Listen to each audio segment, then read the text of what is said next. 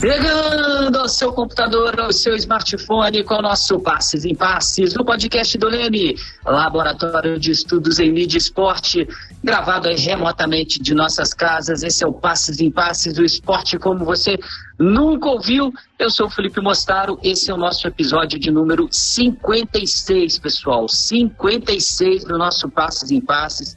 E aqui você, minha querida, querido ouvinte, já sabe, falamos das alegrias e dos conflitos do esporte trazendo sempre aquilo que você ainda não ouviu.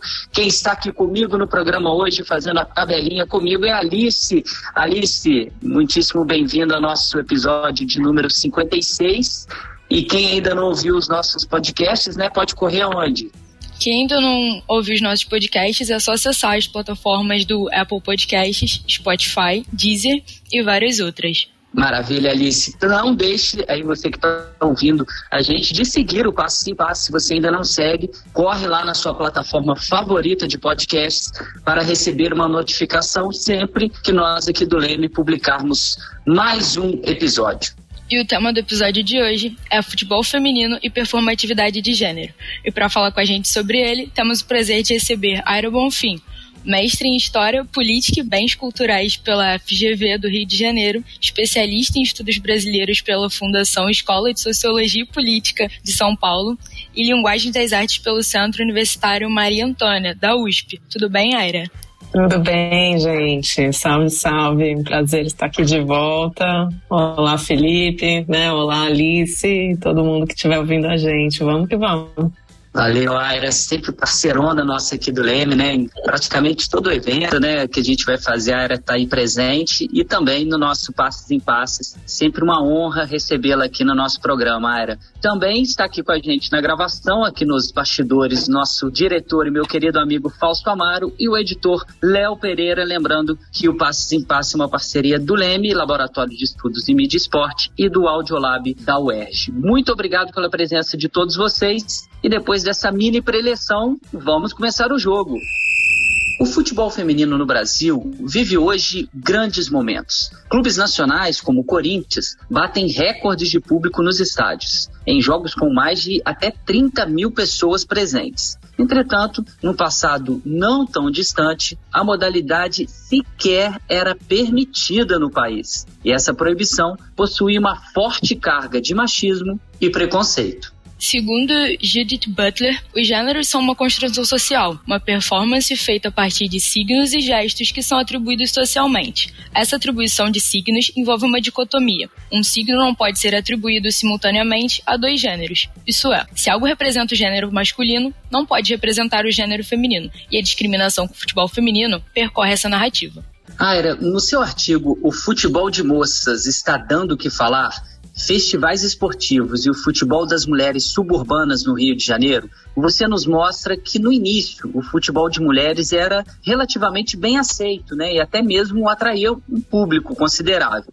Entretanto, por ser um jogo de atrito, né, de contato, a prática por mulheres começa a ser questionada, pois havia uma aproximação com gestualidades consideradas viris e masculinas. Né? Em que grau essa narrativa né, de questionar o que, que seria algo adequado para as mulheres e adequado para os homens acaba influenciando né, essa relutância histórica sobre não só aceitação, né, mas a quantidade do preconceito que a gente observa ainda no futebol feminino? Bom, vamos lá. Olhar para essa justificativa, né, de virilidade, de ser o futebol um esporte coletivo, de contato, e por isso, né, entre muitas aspas, poderia masculinizar as moças. isso talvez seja uma narrativa, né, que como historiadores, quando a gente olha, revive, né, essas matérias de jornais do início do século, elas ajudam a gente a indicar algumas sugestões de, de por que né, esse esporte foi tão prejudicado e esses prejuízos, obviamente, são sentidos até os dias de hoje. Ao mesmo tempo, acho que quando a gente se permite dar um passo atrás né, e se distanciar dessas fontes, a gente compreende que o futebol, assim como hoje, ele é um lugar de status, de poder, né, de importantes negociações. Já no início do século XX, né, esses lugares de poder estavam em negociação com muitas mulheres principalmente pensando, né, com base nesse artigo, essas mulheres suburbanas que são mulheres trabalhadoras, que são mulheres pretas, que são mulheres jovens, que são mulheres que de alguma forma já estavam ali tensionando esse lugar, né, essa gaveta que por vezes era considerado o lugar ideal dessas moças, né? Então, mães, cuidadoras, pertencendo àquele ambiente mais doméstico e não o, exatamente o inverso, que é o que representa esse futebol, né? O lugar de liberdade, de exposição, de xingamento e de tensionamentos, inclusive sobre esse corpo, do que ele pode fazer. Então, é um grande conjunto que, obviamente, traz uma perspectiva de gênero, né? Como bem a Alice trouxe, né? Citando a Judith Butler, mas também de classe, né? Pensando que são mulheres pobres que estão aparecendo nos jornais, que estão recebendo convites e até dinheiro nessa época, né? A gente está pensando na década de 30 são mulheres pretas, são mulheres que estão trazendo representações nacionais, uma vez que elas são as suburbanas que vão receber convites para viajar para fora do Brasil. Então, tudo isso, de alguma forma, contribui né, para um período seguinte né, de, de proibição, mas também de desprestígio, de desmoralização desse esporte que hoje a gente luta muito para refazer. A proibição da prática do futebol por mulheres no Brasil aconteceu em 1941, depois de uma longa campanha midiática e governamental de marginalização do esporte. Enquanto a polícia prendia jogadoras e dirigentes sob alegações de promiscuidade, os jornais faziam um imenso esforço para pintar o futebol feminino como uma ameaça à masculinidade e uma subversão do papel da mulher na sociedade. Aira, na sua dissertação de mestrado, né, o título dela é Futebol Feminino entre Festas Esportivas, Circos e Campos Suburbanos, você nos mostra também como a imprensa se portava em relação ao futebol de mulheres no início da década de 1940, de uma forma né, muito machista e tentando desmoralizar essas jogadoras. Entendendo, né, como você disse muito bem, né, o futebol, esse local de disputa de imaginários, de tensões, e a gente sabe que a gente sempre teve uma elite né, nacional que é machista, né, que é misógina e que sempre, infelizmente, obteve um controle muito grande desse esporte. Né? É, pensando aí não só nessa imprensa, mas também nesses bastidores, né? Quais as principais mudanças você observa dessa relação esporte e mídia dentro do período né, que você analisou no seu mestrado, lá na década de 40, para os dias atuais? A gente sabe que a elite nacional não mudou tanto assim, né? Mas é, o que, que a gente observa de diferenças, né? Nesse tratamento midiático, né? De construção aí até desses imaginários, né? Do que, que seria um esporte feminino, o que, que não seria, né? Como que você está observando essa... Se existe, né? Alguma diferença realmente de antes e atualmente? Sim, muito bem lembrado, né? Eu acho que eu consigo já identificar algumas diferenças. Acho que a primeira dela, mais chocante, assim, que é quase inacreditável, é pensar que hoje você tem a presença de mulheres fazendo, então, né, a cobertura, a comunicação desse esporte, né? Seja no futebol feminino ou minimamente cobrindo esportes, cobrindo futebol. Mulheres narram futebol, mulheres escrevem sobre futebol, mulheres comentam futebol em 2022. Mas demorou muito, né? Então, pensar 10 anos atrás, 20 anos atrás, que ainda são datas distantes de, da década de 30, 40, da onde se passa a minha pesquisa, é pensar então que essa representatividade, ela também, ela vai questionar, né, esse meio, ela vai modificar é, a comunicação desse esporte.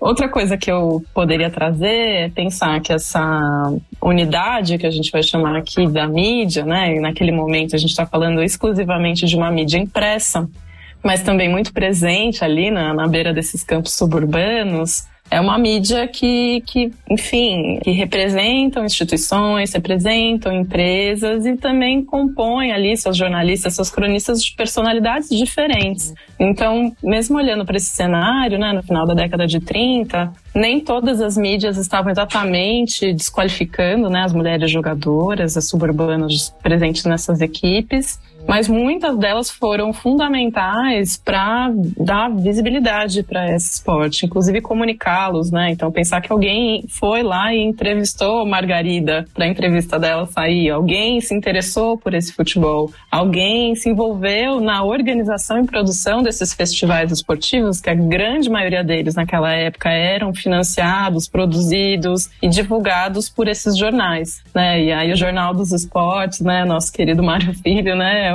é, é, é um exemplo de uma empresa que de alguma forma olha para esse futebol como uma grande novidade, como uma oportunidade, lembrando que futebol e negócio desde lá já eram, um, eram temas intrínsecos, né? Então, quando você vê uma manchete, como a gente leu aqui, né, que é o nome do, do da do texto que eu produzi, Futebol de Moças está dando o que falar, ele já é bem é, representativo por si só, né? Ou seja, né, era uma novidade esportiva, é, as pessoas compravam ingressos para ver essas mulheres jogando, eram equipes interessantes, né? Porque você consegue se reencontrar com a descrição técnica dessas partidas. E essas meninas, inclusive, estavam ganhando dinheiro, né? Elas recebiam um bicho dessas partidas. Então, você tinha um progresso, você tinha uma possibilidade de uma de um desenvolvimento ali de um futebol, não necessariamente vinculado aos clubes principais que também estavam em ascensão, mas muito mais espelhado no futebol amador, futebol suburbano que também tinha ali uma rede gigantesca operando, né? Então,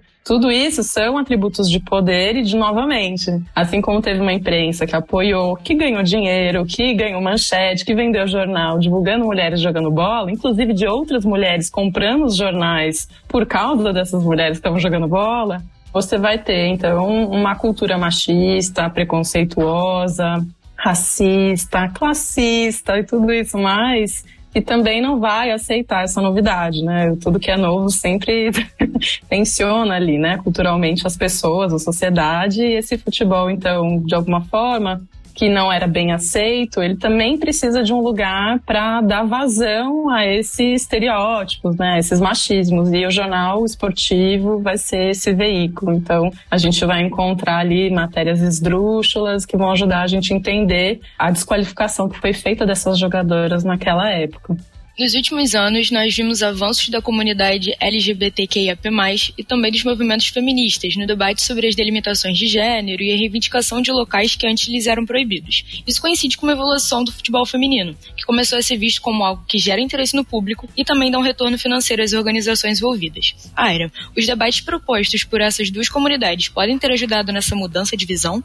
Olha, com certeza sim. Eu acho que todos os debates sociais eles vão interferir né, nesse lugar onde o futebol se encontra hoje, o futebol geral, lembrando que ele é plural, ele é profissional, ele é amador, ele é infantil, ele é muitas coisas dentro de um contexto de um Brasil, né, que também é continental e tem suas diferenças expostas a cada futebol que a gente analisa.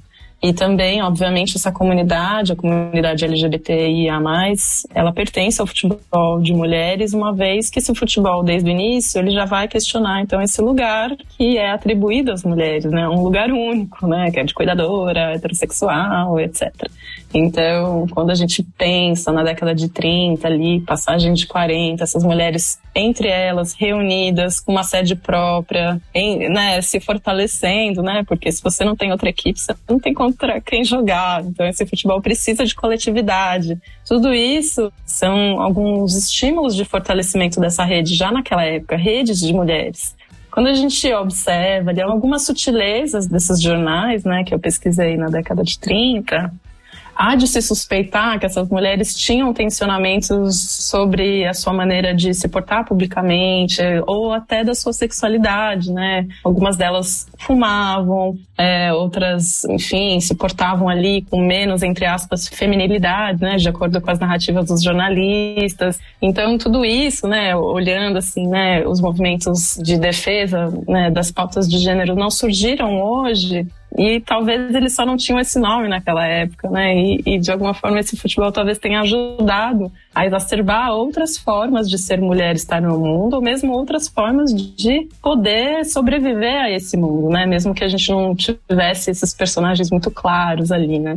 Então eu vejo algumas notícias, né, que vão atribuir masculinidade a essas mulheres, quando chamam, por exemplo, a Margarida, que ela vai trabalhar dirigindo carros, né, depois que o pai falece, né, e aí, ah, a cegonha errou, é como se a cegonha tivesse. Era para ter trazido um menino, trouxe uma menina, então tem um pouco dessas jocosidades nos jornais, questionando uma mulher que, no final das contas, era uma trabalhadora, segurava as broncas de casa, e isso deveria ser um elogio, não um prejuízo para ela. Você tem a sexualidade dessas jogadoras também sendo publicamente questionadas, uma vez que a dirigente Carlota, que chega a ser presa, ela é acusada de vincular esses treinos à oferta desses corpos dessas meninas, muitas delas menores de idade, nas boates locais. Então, não foi nem através do futebol que se deu a difamação pública, mas pelo objeto desses corpos, que não estavam cabendo ali no ideal de mulher da época, que são então colocados como amorais, né, como estando em lugares errados, frequentando com pessoas erradas, em ambientes errados, e o futebol. Então seria também mais um deles, e todos esses vínculos errados estariam reunidos, articulados, enfim.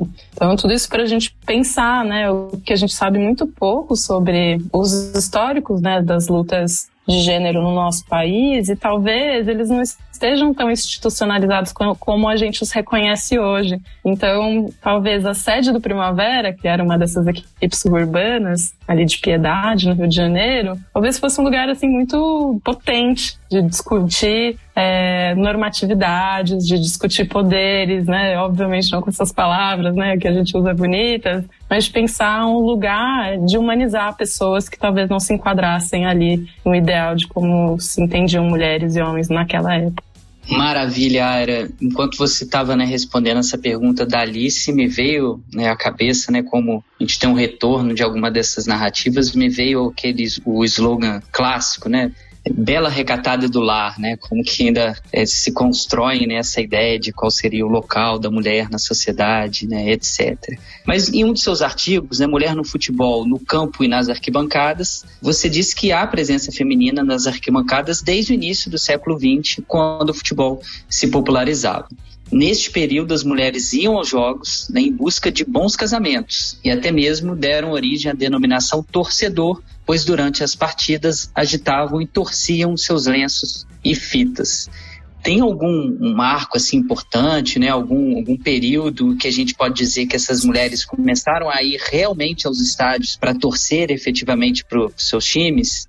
Olha, o que as fontes nos provam é de que muito antes do próprio futebol estar tá ali como uma oferta de diversão, as mulheres já estavam nas arquibancadas, né? Por exemplo, do turf, né? Que são as corridas de cavalo.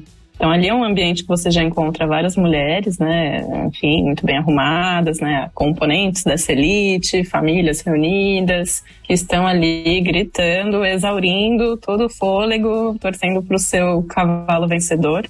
E também você percebe já é, alguns gestuais de arquibancada, né? Que vão desde a festa, tem um lance de você constituir ali algumas outras atividades, né? Pré-corrida, pós-corrida. E você já encontra também uma identificação de sport woman que não necessariamente atribui a presença da mulher como atleta naquele espaço, né? Corredoras, mas existe, por mais que tenham existido poucas, mas existiram mulheres corredoras, mas dessa ideia de proprietária. Então, as Sportwomen eram proprietárias de cavalos de corrida já no final do século XIX. Então, essa cultura de arquibancada surge né, desse espaço riquíssimo, muito elitista, e de alguma forma ele é adaptado, incorporado para os espaços de futebol, e ali, né, eu acho que esse início do século XX, né, a constituição ali da, de Laranjeiras, né, e das outras, dos outros espaços de torcer, ainda demandam da gente um esforço tremendo de conseguir constituir narrativas, personagens e essa atuação das mulheres, né? Porque o que não é possível permitir nos dias de hoje é que esse futebol que afetava tanta gente em tantos lugares diferentes do mundo não afetasse mulheres. Né? O fato de você nascer com um órgão sexual diferente não me afetasse a se interessar por essa partida, por esse jogo. Né? Acho, que, acho que isso né, ajuda a gente a derrubar inclusive algumas lendas, como acreditar que as mulheres estavam lá só para casar, né, encontrar um casamento, né? E vamos pensar que elas estavam ali para se divertir, né, para se comportar de outra forma, para gritar, para inclusive usar o vestido lá que dificilmente, né, você tinha grandes oportunidades de sair, encontrar com pessoas, flertar, é, gritar, xingar, e, enfim, o convite talvez estava restrito para dentro de campo ainda nesse período.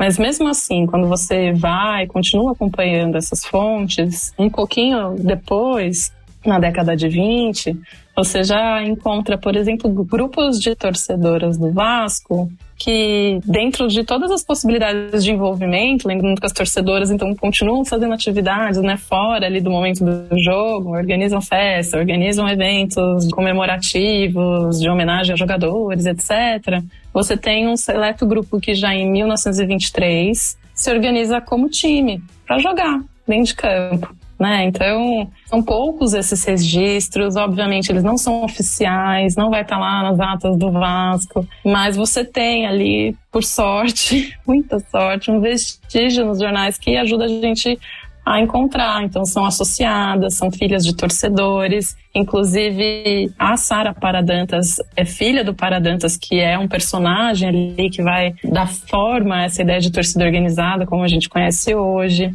Então, elas vão organizar festas, vão organizar times. Numa fase 1923, né, que o Vasco acende ali o Campeonato Carioca. Então, essa afetação, de novo, vai atingir os torcedores, vai atingir a comunidade portuguesa, vai atingir né, a comunidade suburbana, né, que vai ocupar ali a transição para os bairros suburbanos. E várias associações esportivas vão surgir a partir desse campeonato, né, do, dos camisas pretas. E elas surgem também para jogar. Então, eu acho que hoje, como historiadora, eu tenho muitas suspeitas sobre algumas identificações, algumas histórias, narrativas que a gente foi criando. Eu acho que a gente tem que diversificar o máximo possível nossas fontes, estimular que mais pesquisas surjam em todo o território até a própria história dos lencinhos, né? De, de, torcer. A gente hoje já encontra a palavra torcedor antes mesmo dessa ideia, né? Atribuída aí às mulheres. E talvez isso também tenha se tornado uma lenda, assim, que a gente tenha reproduzido. Mas, obviamente, que as mulheres estavam lá, excitadíssimas, e é uma história bonitinha de se contar. A gente ainda tem poucas evidências, assim, que talvez tenha sido, né, esse atributo das mulheres estarem torcendo lencinhos, fitinhas, etc., que tenha, de fato, feito com que a palavra torcedor, torcedora nascesse. E quando a participação feminina na mídia que cobre o futebol, existe algum vestígio do momento em que ela se inicia? E também na cobertura do futebol feminino em específico. É, historicamente e até hoje em dia, há mais mulheres participando ou ainda assim é um ambiente muito dominado por homens? Olha, 2022 eu já posso dizer que tem mulheres ocupando espaços da narração, do comentário, desses bastidores aí que dão sentido ao futebol, né? O futebol profissional, ele não é, não acontece só dentro de campo, né? Ele é televisionado, então ele tem ali uma cadeia gigantesca de profissionais e agora as profissionais que estão fazendo uma contribuição assim que eu não sei nem mensurar, que é normalizar a ideia de ouvir uma voz de uma mulher fazendo uma narração, comentário, etc, né? Lembrar quase que o óbvio, olha, mulheres também são inteligentes, elas também podem gostar desse esporte. E parece que não combinava, né? E a gente acreditou nisso por muito tempo. Quando eu olho minhas pesquisas, né, o, tema da mulher da imprensa, da comunicação, não era exatamente algo que, enfim, foi a minha busca ali, né? Mas eu tenho uma gravação que, inclusive, foi compartilhada no áudio guia que é um podcast criado para o Museu do Futebol, que cria camadas das mesmas curadorias de salas que tem no Museu do Futebol no Pacaembu, aqui em São Paulo. E uma dessas curadorias diz respeito à narração de futebol. E a gente encontrou uma atriz, agora eu esqueci o nome dela, me perdoem. Mas, se eu não me engano, é de 1926 a gravação, onde ela faz ali uma narração ficcional de uma partida no Rio de Janeiro e vai lá do jeito dela narrando, né? Então, é óbvio que não é comparável às narrações da época, mas assim, é um produto que revela muito, né, sobre esses desejos, né, de estar em outros lugares dessa capacidade das mulheres atrizes, das mulheres artistas tensionarem esses status quo assim o tempo todo. Então isso se articula com a minha pesquisa, né? Quando eu vou olhar para o circo, quando eu vou olhar inclusive a ocupação das mulheres suburbanas que vão jogar ali na década de 40, muitas delas vêm do ambiente das artes, do carnaval e do teatro. Então, acho super interessante esse lugar, assim, né, que para as mulheres ascenderem a essas profissões ou se envolverem com esse esporte naquela época, não era só chegar é chegar, é causar, é tensionar, é brigar, são muitas coisas. Então, quando eu olho uma Thaís, é, quando eu olho Renata, quando eu olho essas mulheres todas que estão hoje ocupando esse espaço e fornecendo subsídios para que a gente sonhe esses lugares com mais normalidade para as gerações futuras, eu ainda sei que essa geração também teve que brigar, insistir, provar ser muito melhor do que muita gente para dizer o óbvio que é, olha, eu sou igualmente humana, igual a esse senhor, esse rapaz que estão aqui competindo comigo. Né? E eu fico muito feliz, então, de estar viva, de estar acompanhando assim, esses processos de representação de, de mulheres. Eu acho que tem outros grupos que continuam né, nessa batalha, mas talvez se você fizesse essa pergunta há 10 anos atrás, eu não teria uma resposta tão otimista e não teria esse subsídio histórico também para compartilhar para todo mundo. Então corre lá, o podcast chama Mulheres do Futebol, na verdade é um áudio guia para você escutar enquanto você visita a exposição. E tem a gravação, a gente colocou um trechinho dessa gravação da década de 20, que é uma coisa assim preciosíssima. Que maravilha, era maravilha. E a gente lembra também, né, em 2018, nós tivemos um grupo de jornalistas esportivos, lançou um manifesto com a hashtag Deixa Ela Trabalhar. E o objetivo principal era denunciar e também se posicionar contra as violências sofridas por essas profissionais movimentos como esse acabam contribuindo também, né, para dar não só uma maior igualdade, mas para indicar quais os principais problemas que essas mulheres que ocupam esses espaços acabam enfrentando. Na época, né, como que você, como pesquisadora desse tema, observou esse hashtag Deixa Ela Trabalhar? Acho que não existe como a gente avançar como sociedade sem a gente acolher as pautas, né, as pautas políticas, né. Então, por vezes, né, existe esse esforço de alguns setores de despolitizar o futebol como se isso fosse possível, né, e, ignorando, né, questões, né, todos os racismos, preconceitos de classe, de formação, e o machismo, então, ele vai ser só mais um, né, um componente que acaba excluindo pessoas dentro desse ambiente. Naturalmente, né, uma mulher comunicadora vai sofrer os mesmos preconceitos que uma mulher dentro de campo, uma mulher que trabalha, enfim, em qualquer setor ali, né, que envolve essa cadeia.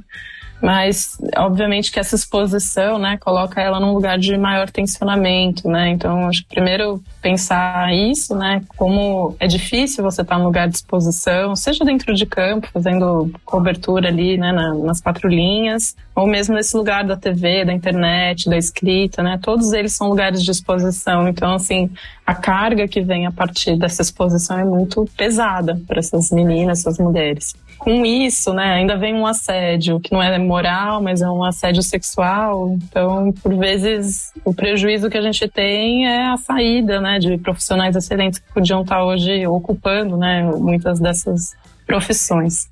E no geral é isso. Eu acho que quando se tem uma consciência de movimento político, né, movimento de mulheres que tem ascendido nesses últimos anos, a grande contribuição desses movimentos foi inclusive avançar com as pautas dentro dos esportes em geral, das diferentes modalidades, diferentes profissões, inclusive, enfim, toda a sociedade sendo movimentada, empurrada para frente, pelo amor de Deus, vamos sair aqui desse buraco. E com o futebol, acho que isso não foi diferente e inclusive foi muito mais potente, porque o futebol ele tá ali introjetado no cotidiano de uma forma diferente de se eu for pensar o vôlei, se eu for pensar esportes que não têm conexões assim, né, mais populares. Então eu não estou dizendo de forma alguma que as jogadoras, as comunicadoras são feministas, mas o movimento chamou essas mulheres para essas pautas, questionou e trouxe outras perguntas para elas e para a própria sociedade, para as empresas que elas representam ou passaram a representar depois. E muitas delas, sim, se tornaram feministas, consequentemente, a partir de questões muito pessoais. E não necessariamente pegando um livro, né, entrando ali dentro de um comitê de luta, entrando dentro de uma passeata, né. Acho que as nossas vidas são políticas 24 horas por dia. Acho que a consciência sobre isso nos leva para futuros mais dignos. Afinal das contas, elas só queriam trabalhar, né? Assim que, assim que tá a hashtag, né? Deixa ela trabalhar. Ou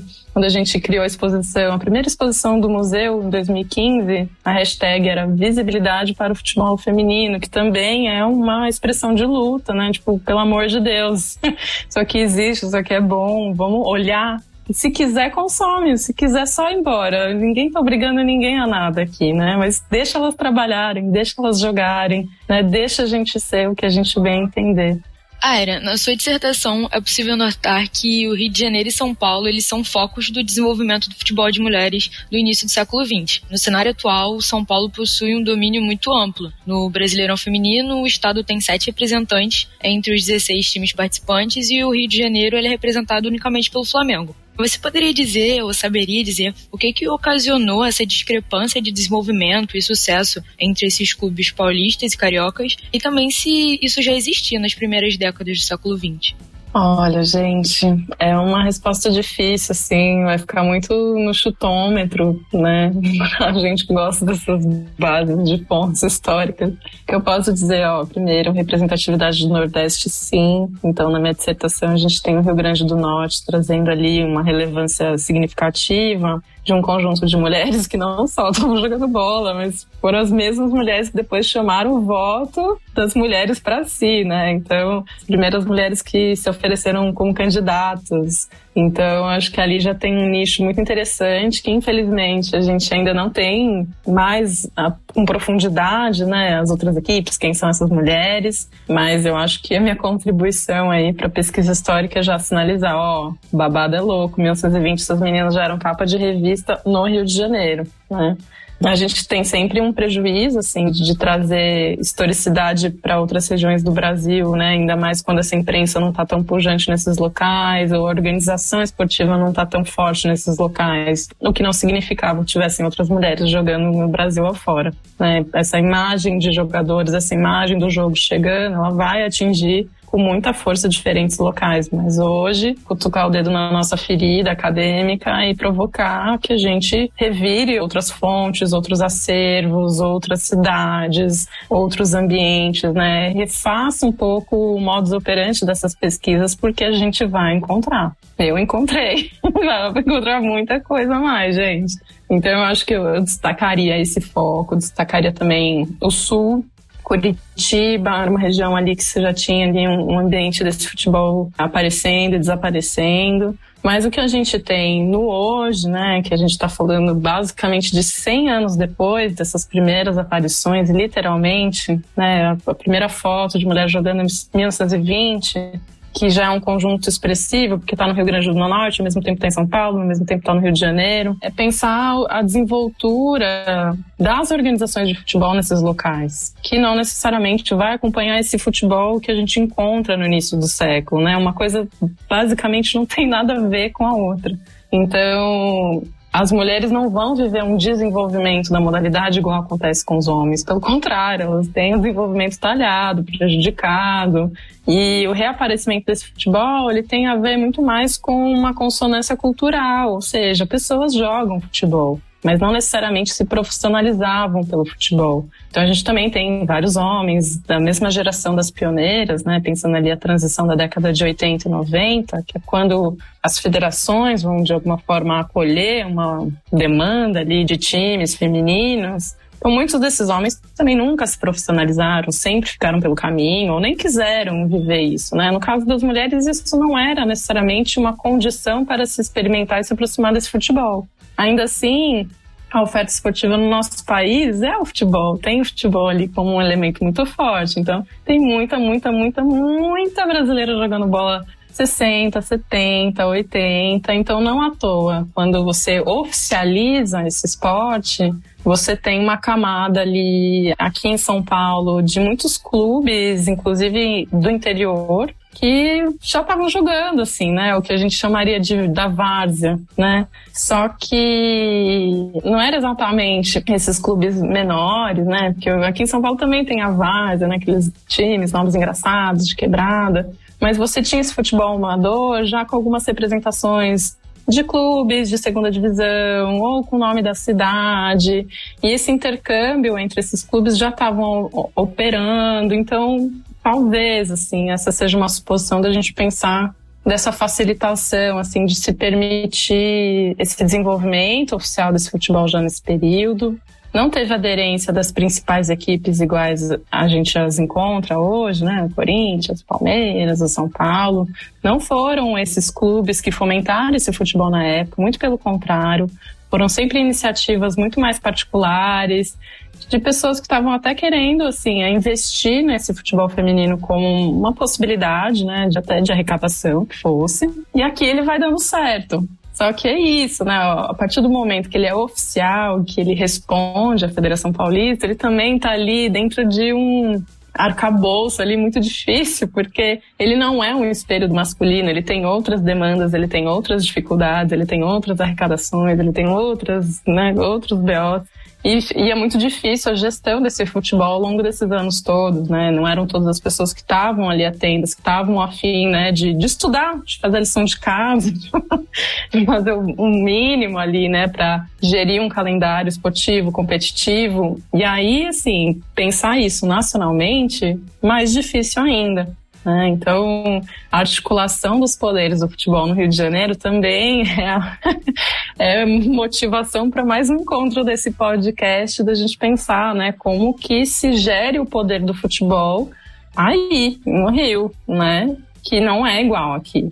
Né? E aí, se a gente for fazer essas cadeias para os outros estados, para todo esse coronelismo que envolve em todas as federações, a mesma coisa. A gente tem muita dificuldade, assim, de profissionalizar esse esporte. Então, a partir do momento que ele é oficializado na década de 80, ele demora muito para se profissionalizar. E hoje, 2022, eu ainda coloco o dedo na ferida fazendo a pergunta, né? De será que ele é de fato profissional? Ou é só aqui na cidade de São Paulo que a gente poderia chamar de profissional? Né? O que, que é ser profissional dentro do futebol? É só ganhar dinheiro? Ou não? É pensar toda essa cadeia estrutural que envolve calendário, gestão de carreira, né? carteira assinada, se possível, e etc. Então, eu acho que a gente ainda está muito, muito, muito no beabá essas diferenças são gritantes. O engajamento dessas federações também reproduz né, a estagnação da modalidade e algumas outras, inclusive, né, o que acontece aqui em São Paulo, com a presença de mulheres na gestão dessa modalidade, tem contribuído para um desenvolvimento de campeonatos fortes e principalmente de base. Esse é o nosso episódio número 56 do nosso Passes em Passes. Estamos aqui hoje com a Era Bonfim falando sobre futebol feminino. E agora é o momento do nosso quadro Toca Letra.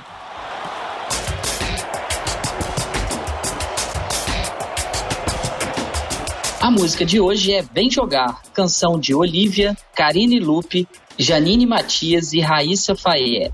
Solta a música aí, Léo.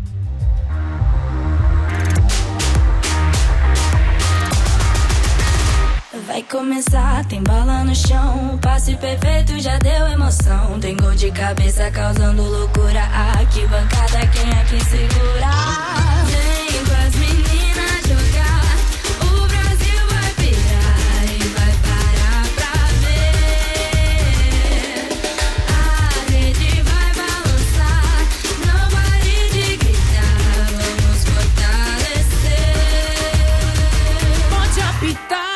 Liberdade garantida pra essa bola rolar. Já tem, e o talento natural que essas minas vão te mostrar.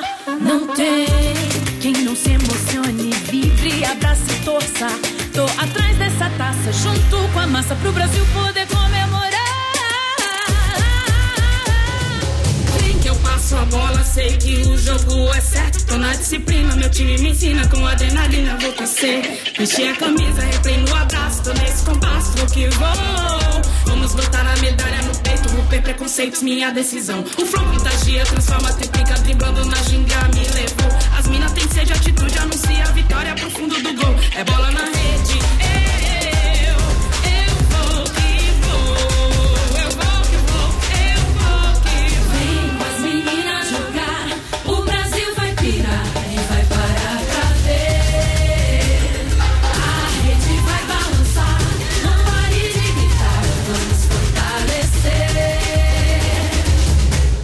lançado em 2019, no período que a seleção brasileira disputava a Copa do Mundo de Futebol Feminino na França, a música foi inspirada na campanha Hashtag Você Eu Jogo Melhor, do Grupo Boticário. O intuito era estimular as pessoas a assistir aos jogos, que estavam sendo transmitidos na televisão aberta pela primeira vez. Com quatro intérpretes mulheres, a canção homenageia e demonstra apoio às jogadoras da seleção e a todas as mulheres e meninas que jogam futebol. A Copa em questão quebrou recordes de audiência aqui no Brasil. O jogo de estreia da seleção no Mundial teve a incrível marca de 19,7 milhões de pessoas acompanhando ao vivo e as oitavas de final contra a França tiveram a maior audiência da história do torneio, 35 milhões de telespectadores. Cara, além dessa audiência, né, quais outros comportamentos o público pode adotar para ajudar no desenvolvimento desse esporte?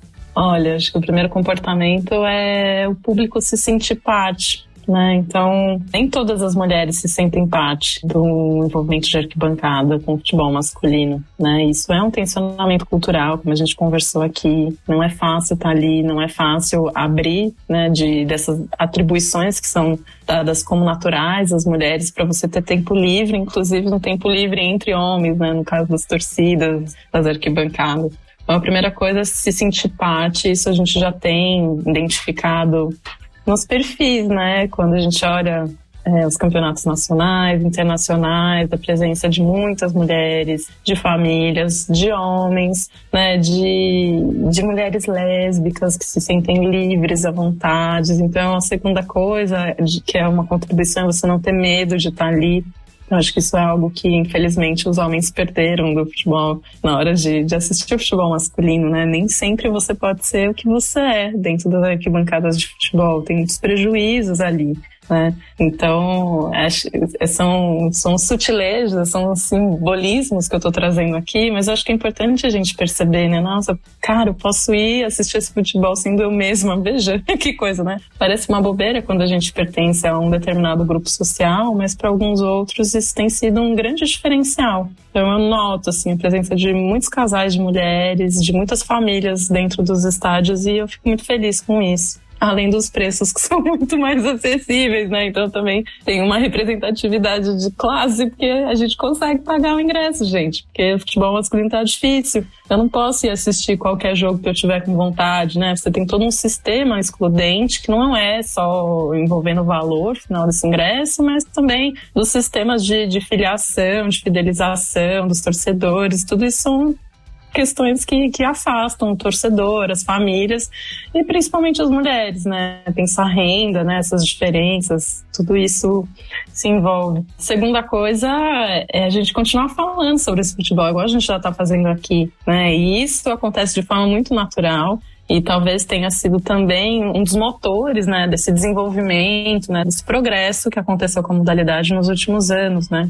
Então, redes sociais, internet, tudo isso foram fatores, assim, que contribuíram com a, essa visibilidade que a gente estava pedindo lá em 2015, né, e de alguma forma a independência desses perfis de, de jogadoras, perfil dos clubes, a própria imprensa independente, né, que não estava diretamente associada ali a toda, enfim, regulamento estrutural das pautas das grandes empresas que sempre cobriram o futebol no Brasil, elas também tensionaram e ajudaram né, a puxar ali a cordinha para algo que tinha consumo público. Tinha gente querendo esse futebol de mulheres, né? Assim como tinham mulheres querendo né, ocupar esses espaços dos, de homens, né, comunicadores do esporte masculino, também tinham outros homens, por exemplo, querendo consumir esse futebol feminino. Né? Não é, futebol feminino não é feito para meninas apenas, é feito para todos. Então, eu acho que essas são as principais contribuições né, de, de um público torcedor dentro da arquibancada, ou desse público consumidor, no sentido dele estar tá ali né, querendo saber informações sobre o campeonato, sobre a jogadora que ele gosta, cobrando o clube dele, né, sobre melhorias. A internet permite com que a gente esteja sempre atento, né, atento para essa evolução. Muito se falou sobre a pandemia, né, como um fator que fosse desestruturar esse crescimento do futebol de mulheres profissional, né, do alto rendimento. Não foi o que aconteceu, pelo contrário, né, acho que a gente acabou se deslocando com muita força para a internet, principalmente naquela fase de encerramento das partidas, dos estádios fechados, E a modalidade continuou o caminho dela, crescendo. No entanto, chama atenção, né? Que futebol a gente quer para essa modalidade das mulheres. Será que a gente quer um espelho da modalidade masculina? Será que a gente não pode também criar algo próprio, mais sustentável, mais transparente, inclusive tantos outros atributos que o futebol masculino, infelizmente, foi deixando pelo caminho. Então essa é a minha atenção, que de fato, né, a gente quer ganhar igual o Neymar, é isso que a gente quer ganhar muito bem? Nós, jogadoras. É, a gente quer todo mundo incluso a gente quer espetáculos que custem ingressos muito caros e daqui a pouco a gente, né, os nossos fiéis torcedores vão ficar do lado de fora dos estádios. Então, esse é meu dedinho na ferida aí para quem estiver ouvindo faz parte desse ambiente corporativo do futebol. Muito bom, Aira. A gente está aqui com a Aira Bonfim no nosso Passes em Passes, o esporte como você nunca ouviu. Não esqueça de compartilhar o programa com seus amigos e faça parte do podcast. Tem alguma sugestão de pauta? Alguma pergunta? Entra lá no arroba no Facebook e no Instagram e conversa com a gente. O nosso quadro Lemecast Club é hora de você, ouvinte, participar do programa. Dessa vez, escolhemos a pergunta da arroba Cris2Su, enviada na nossa caixinha de perguntas lá do Instagram. E a Cris2Su quer saber um momento decisivo na história do futebol feminino. Olha, eu tive uma final de Paulistão que foi decisivo, 2017. porque eu criei, junto com o pessoal do Museu do Futebol, na época eu trabalhava lá, uma bandeira, que era o Museu do Futebol apoia o futebol feminino. E eu passei a final do campeonato inteira tentando entrar com a faixa dentro do estádio. E foi muito humilhante, assim, porque eu vi muito pouco do jogo, mas se tornou quase um dos episódios inesquecíveis na minha vida, porque, de novo, né, era um futebol feminino reproduzindo o masculino. Então, como era Santos e Corinthians, Tava a torcida do Corinthians ali, acolhida, tava a torcida única, que já era um absurdo dentro de uma experiência de final de campeonato feminino em Barueri, que também é um lugar muito distante aqui em São Paulo, para você assistir um jogo no final do dia, durante a semana. Então eram só predicados ruins. E, poxa, pela primeira vez, né, a gente conseguiu criar uma faixa, juntar dinheiro, pedir autorização, que deu um trabalho a tarde inteira para conseguir autorização. A gente não conseguia entrar com a faixa dentro do estádio. Então eu estava vivenciando na tela, assim, o pior do futebol.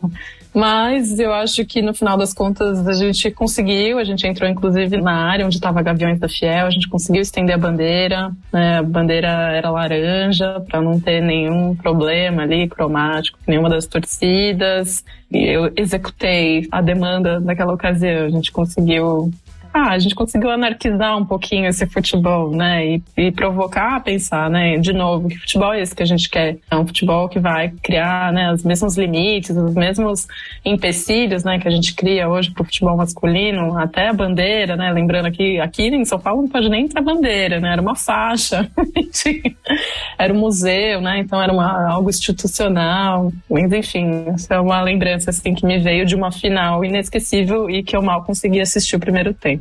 Agora está na hora do nosso quadro Ondas do Leme.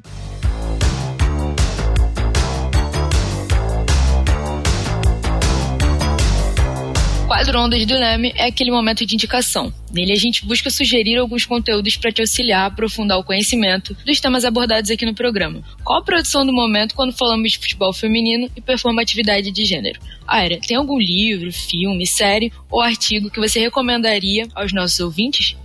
Olha só, eu tive o privilégio de lançar um livro infantil. Infantil, gente, escrever para criança dá um trabalho danado e ó, fica aí a provocação para nossos colegas pesquisadores. Você já escreveu um livro da sua pesquisa para crianças? pois bem, eu sim, em parceria com a Comembol, né, com a confederação aqui da América do Sul, e a gente contou a história do Campeonato Sul-Americano, que vai depois se chamar Copa América, que fez 31 anos junto comigo. Eu tive parceironas, assim, como Juliana Cabral, apenas ex-capitã da seleção brasileira, né, fazendo pesquisa junto, aprendendo a fazer pesquisa, que é o máximo, escrevendo. A Silvana Guelner, que, enfim, dispensa apresentações, mas é uma referência no tema de gênero e esporte no país. E a Lu Castro, que é jornalista esportiva, uma pessoa maravilhosa, que abriu o caminho para muita gente que está ocupando hoje, ganhando dinheiro com futebol feminino. E, ó, a gente não pode deixar de exaltar essas pessoas que abriram ali, né, o mato quando ele estava alto. Então, junto com elas, eu também tive a Lígia Dona, a Cláudia, que é uma colombiana, que, enfim, América Latina, a gente tinha que também criar uma acessibilidade de língua, mas também de conteúdo para nossas irmãs todas. E o Cassimano, que foi o nosso maravilhoso diagramador, que traduziu as ideias em livros. Então é só correr para o site da Comembol, que o livro está disponível de graça em PDF em espanhol, em português. Tem versões impressas que não chegaram nem até mim. Espero que quando vocês ouvirem esse podcast já tenha mais. Mas é uma publicação que não vai ser vendida, ela vai ser distribuída. E para quem trabalha com sala de aula, com, com a criançada, até com adolescente, assim, tem, tem vários conteúdos sobre a história das mulheres do futebol da América Latina, não necessariamente relacionados ao evento Copa América, mas também tem ali, né, um descorrido, assim, sobre esses 31 anos. Então, o Jabá é meu. E o Jabá de Terceiros é um livro muito legal que chama Vocês Vão Ter Que Me Engolir, do Guilherme Truco. Ele acabou de sair e é uma ficção maravilhosa sobre a seleção brasileira de futebol que está a caminho do Catar, dentro de um avião, e esse avião O resto eu não vou contar mas ele traz ali uma ficção que talvez seja algo necessário também para nós que estamos aqui, né, na batalha, na pesquisa, e de como a gente também criar, como a gente inventar, como a gente expandir, né? Então usar esses lugares históricos para a gente expandir possibilidades. E essa é uma literatura que expande. Inclusive tem uma personagem nessa seleção que é a Fominha, que é uma mulher que está nessa seleção brasileira indo para o Catar já em 2022. Então é ficcional, faz homenagem a vários jogadores, várias personalidades do futebol ao longo do livro, mas é uma ficção, né? Então eu não vou dizer o que aconteceu com esse voo, mas esse voo vai dar desdobramento até o final do livro. Fica aí a dica. O Guilherme Truco tá aqui, é da Dolores Editora, então os perfis ficam aí fáceis e acessíveis pelo Instagram e etc. O nosso programa está quase, quase no fim, mas a gente não pode deixar para trás o nosso tão aguardado quadro, O Jogo da Vida,